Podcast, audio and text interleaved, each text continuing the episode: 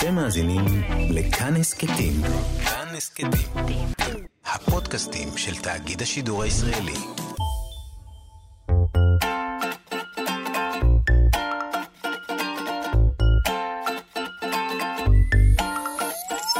כאן תרבות מציגה. המעבדה לילדות ולילדים. ולילדים. לילדות. המעבדה לילדות ולילדים. עם גיל מרקוביץ. בשיתוף מוזיאון הטבע של אוניברסיטת תל אביב. שלום, אני גיל מרקוביץ'. נצא יחד למסע בעקבות שאלה. בכל פרק נשמע שאלה שעניינה מישהי או מישהו סקרנים כמותכם, שחיפשו תשובה. מהשאלה הראשונה נתגלגל הלאה אל שאלות נוספות, ואני מקווה שנצליח להשיב על הרבה מהן. אני כמעט בטוחה שבעקבות התשובות יצוצו עוד ועוד שאלות. אז חשוב שבמסע הזה נלמד גם איך לגלות את התשובות בעצמנו, ולעיתים להבין שיש גם דברים שלא תמיד יש עליהם תשובות. קדימה, בואו נתחיל. הפעם פגשנו את אלה. אני אלה, אני בת שבע, ואני נולדתי באשקלון וגרה באשדוד. כששוחחנו, אלה סיפרה שהיא שומעת הרבה אנשים משתמשים בביטוי מעל פני הים. למשל, כשהם אומרים שגובהו של הר ארבל בצפון הוא 181 מטרים מעל פני הים. והיא לא מבינה, על איזה ים מדברים? פרופסור יואב יאיר מאוד אהב את השאלה הזאת. זו שאלה נהדרת. יואב עוסק במחקר של שכבת הגזים העוטפת את כדור הארץ, ששמה אטמוספירה. מפלס גובה פני הים הוא מין משטח ייחוס אחיד ומוסכם במדע, כלומר, גובה מסוים של שטח קבוע. הגדירו את הגובה הזה לפי הגובה הממוצע של כל האוקיינוסים בעולם. כמובן, לא כל האוקיינוסים באותו הגובה, אבל ההבדל ביניהם הוא של מטרים אחדים בלבד. האוקיינוסים, מקווי המים הגדולים שמפרידים בין היבשות, הם פתח לדמיון רב ומחשבה. הנה השאלה שעלתה ליונתן בנושא.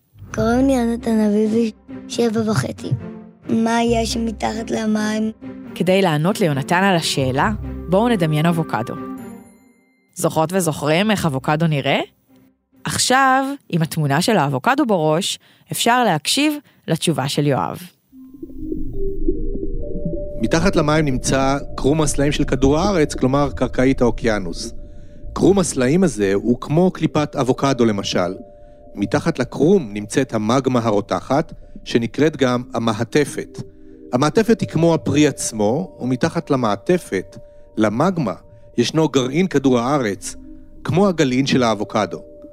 אז אם כך, הקליפה היא הקרום, הפרי עצמו הוא המעטפת, וגלעין האבוקדו הוא גרעין כדור הארץ. בין גובה פני הים ומעטפת כדור הארץ ישנם המים עצמם, מי האוקיינוס. גם במים יש דברים מעניינים, למשל אבנים, צמחים ובעלי חיים. הראל בהט, שהכרנו בפרק הראשון, רצה לדעת למה החיות התת-ימיות צריכות לאכול? אכילה ושתייה הן שתיים מהפעולות הכי חשובות שאנחנו עושים, משום שבלי זה אנחנו נמות, וזה כך לא רק בבני אדם, אלא בכל יצור חי. זו פרופסור נוגה קרונפלד שור, חוקרת בעלי חיים בסביבה הטבעית שלהם. בעלי חיים ימים הם יצור חי, וכמו בני אדם הם זקוקים לאנרגיה כדי להישאר בחיים. בים יש יונקים ימיים שהם דומים לנו יחסית מבחינה ביולוגית, לדוגמה דולפינים, כלבי ים, לוויתנים. הם גם שומרים על טמפרטורת גוף קבועה כמונו, וגם מניקים את הצאצאים שלהם כמונו, כלומר, גם הצאצאים שלהם צריכים לאכול, וגם מתחת לים יש הנקה. נוגה סיפרה לנו עוד כמה דברים שכדאי לדעת בנושא התזונה. באבולוציה כלומר, בתהליך ההשתנות של האדם במרוצת הדורות. פיתחנו העדפה למזון שיש בו הרבה אנרגיה. לכן, מה שטעים לנו הוא אוכל שיש בו כמות גדולה של סוכר, של שומן או של פחמימות. פעם, כשהיה אפשר למצוא רק מעט מזונות ולכן הייתה זמינה רק כמות קטנה של אנרגיה, אז היה כדאי לאכול את המזונות שמכילים את כמות האנרגיה הגדולה ביותר. משם התפתח המצב שעד היום המזונות האלו שיש בהם הרבה סוכר, שומן או פחמימות, הם המזונות שטעימים לנו ביותר. עוגת שוקולד, גלידה, לחמניין גבינה צהובה, תפוחי אדמה, פתיתים, אלה כמה מזונות עשירים בשומן, סוכר ופחמימות. בואו נסכם את הפרק. למדנו שמפלס פני הים הוא משטח שהערך שלו אחיד ומוסכם במדע. כך בכל פעם שנדבר על גובה של הר או אזור מסוים, נדע שהגובה הוא יחסי למפלס פני הים. העיסוק בפני הים גלגל אותנו לעסוק בתחתית הים, מהחלק העליון של המים אל החלק התחתון, ואפילו אל מה שנמצא מתחת, עוד יותר נמוך. שם גילינו את קרום כדור הארץ, מעין שכבה של סלעים. אם היינו מרוקנים את המים, שכבת הסלעים, הקרום, הייתה מתגלית לעינינו, והיינו רואים שהיא כמו הקליפה של כדור הארץ. דיברנו על החלק העליון של המים, דיברנו על החלק התחתון, ולבסוף עסקנו בגוף המים עצמו. במים חיים יצורים רבים, ובהם חיידקים, צמחים ובעלי חיים מגוונים. כל היצורים החיים זקוקים לאנרגיה כדי להישאר בחיים, וזו הסיבה שגם בעלי חיים שחיים במים צריכים לאכול. אילו שאלות שאלתם את עצמכם בזמן ההאזנה לפרק? כתבו אלינו לדואר האלקטרוני gil m שטרודל kan נקודה org.il.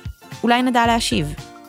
תודה רבה לפרופסור נוגה קרונפלד שור, לפרופסור יואב יאיר, תודה למפיקת התוכנית שלנו, רות דוד אמיר, שלומי יצחק, ליטל אטיאס, אריאל מור, דבורה סוויסה ורומן סורקין, הטכנאים באולפן.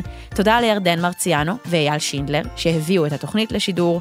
תודה מיוחדת לעורכי הסאונד שלנו, רחל רפאלי ואסף רפפורט, וגם לדוקטור סמדר כהן, עורכת שותפה ויועצת לשון. תודה לכם ששלחתם אותנו לחפש תשובות לשאלות מרתקות. אני גיל מרקוביץ' מזמינה אתכם להאזין למעבדה לילדות וילדים גם ביישומון כאן. אנחנו נשתמע בפרק הבא.